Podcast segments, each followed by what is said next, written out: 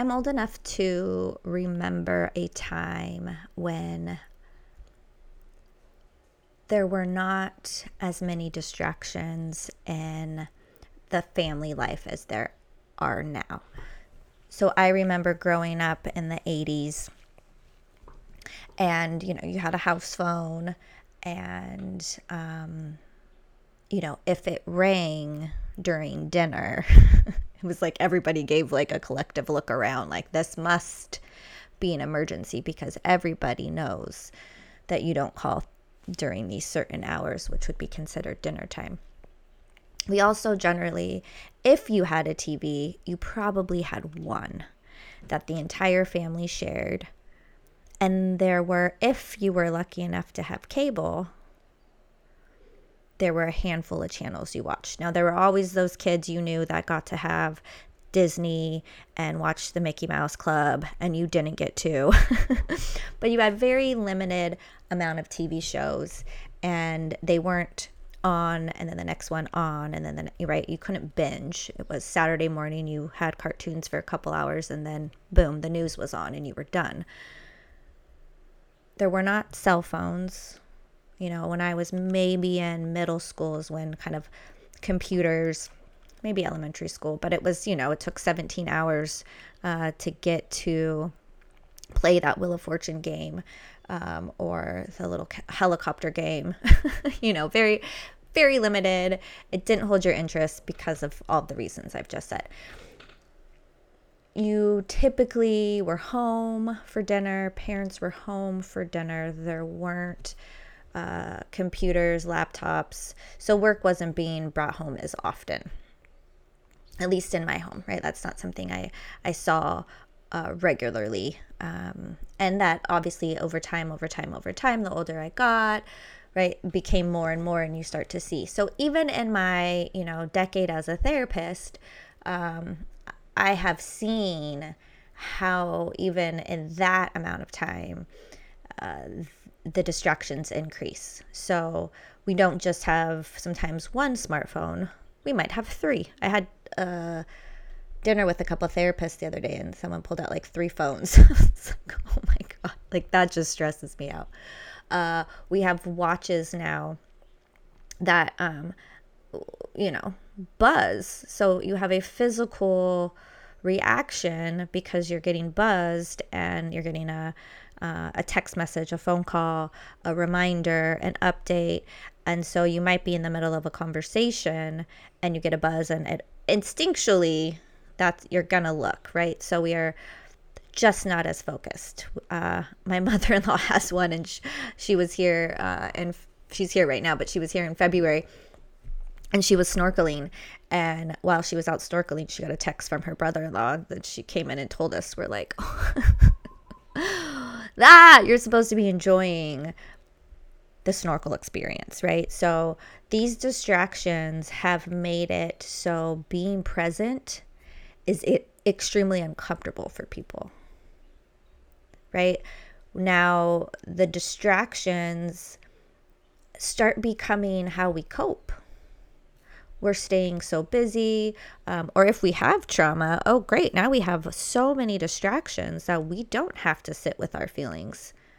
I can just get on Instagram and literally spend an entire day looking at other people's lives, watching videos that make me laugh, mindlessly scrolling so I don't have to focus on my own life and the things that I need to do or uh, things I'm avoiding, conversations I might not be wanting to have, my own trauma I might not be wanting to face. So the distractions are harmful on on a kind of a quite a few levels, right? Like they are making it so we are disconnecting from one another so much more frequently. I mean, let's be honest. How many times have you kind of looked around and been like, "Oh my god, every single person on the in this house is on some sort of device, connected, immersed, engaged with that device." and not connecting with one another.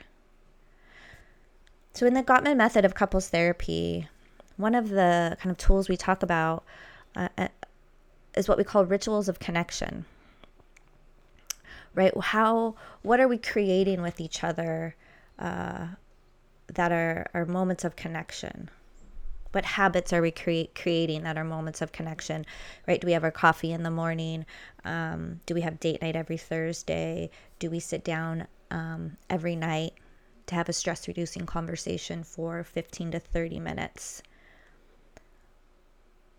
When we don't have as many distractions, we increase our, opportun- our opportunities to connect with one another.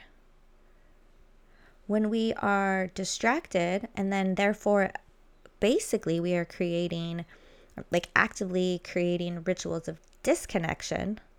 Because if the habit becomes I come home, I get on my phone, and I scroll, that now is my ritual. And my ritual involves disconnecting from the other people in my home. So you really need to think about that. If I am not actively creating rituals of connection, I'm likely creating rituals of disconnection. So pay attention. How disconnected are you from your partner? And what role do the devices, the distractions play? Now, we can blame everything on technology, computers, you know, the cell phone, the, the tablet, all of that. There are other distractions that we need to be aware of as well. And those are um, obviously work and work stress, but also children. We often will use our children as a distraction instead of focusing on and doing something for the relationship. Because it's always a good excuse. It's always there's always a valid reason. We can always be seen as kind of a martyr in that, well, I'm gonna, you know, do this thing for our kid which then means I don't have the time for my partner. So, how many sports are they in? How many activities are they doing? How frequently are you driving them around town to different events? And are you ever willing to take away some of that in order to do self care or relationship care? Because then the distraction uh, uh, again is kind of a coping to disconnect. Whether it is i am really i've been upset with my partner i don't know how to talk to them about it so distraction is a great way to go. We often learn distraction from an early age so i've I will repeatedly say how much I dislike uh, video games and how much I have a hard time understanding uh, grown people playing video games, um, especially when they have other things to do and then the relationship is struggling. However, I, what I have learned from some couples that I have worked with is that that coping strategy started off really young in childhood. So, having a home that might have been chaotic or conflict filled or you know you yourself were a target of verbal or physical abuse sexual sexual abuse any and all of those you know i have i've heard from people well i just would go to my video game. Because then i could just right I, i'm there i can immerse myself hours can go by and i don't have to live in the in this world and so it becomes a very natural and um and and you become unaware that you're actually using it as a coping device or coping strategy because it's what you've done. You start to feel something and we distract.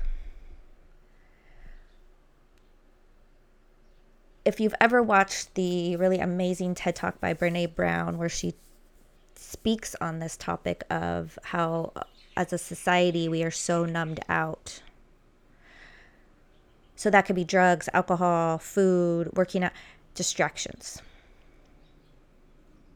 We numb out and we add the, the amount of distractions we can. I've worked with couples where I am sometimes they, they are struggling and then they'll still decide to do a massive remodel or right like go through a major I like they do something that is just going to add a huge another huge distraction onto the already huge pile of distractions so the the relationship doesn't get the attention usually because of fear i don't want to have to talk about the things that are hard Because if we start to, we're going to open up Pandora's box and then maybe we get divorced. And then we're just not living in our truth. And the only reason we're surviving is based on these distractions. So we just kind of keep that loop going that we just kind of keep, we need them. Right? I need to, I need to zone out. I need to watch mindless TV. And it's a lot of rituals, habits that you add to your life. And I just want you to think about why am I adding them? How can I start to remove them? Because if I remove them, A, I can be more aware, attuned to what's going on with my partner, to actually how I am feeling when I am feeling it, so I can talk about that and not bring up issues with a tone or criticism because I'm unaware, right, from our last podcast. You know most people are you know really easy to say yeah i know we all we are all addicted to our phones but very much i get the well you're just as bad or you're just as bad as well you're on your phone well you're on so i, I want you to own it yourself. You know if you want to remove these distract these distractions and see what results can come from it then i encourage you to focus on you. Do what you need to do and and see what happens with your partner but i don't want anyone ever to be well i'll do it if you do it because that is the quickest way to nothing happening. So do it because you want to do it right? Remove these distractions to see am i becoming more aware of my feelings? Is that hard? Do i need to seek out support for that? Right? So much of what I want you to do when listening to this podcast is first listen to it, right? Hear it, and then kind of sit and be and, and really pay attention to your world, right? So that you can become aware, like, oh, that is actually happening for me.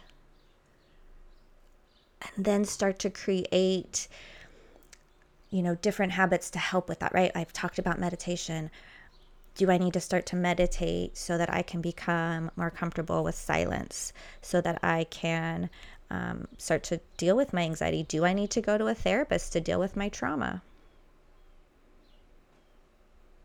My goal is for you to take a sec, take inventory. What do I need to do? How can I make this better? Where can I remove distractions so that I can actively create rituals of connection. Okay, good luck.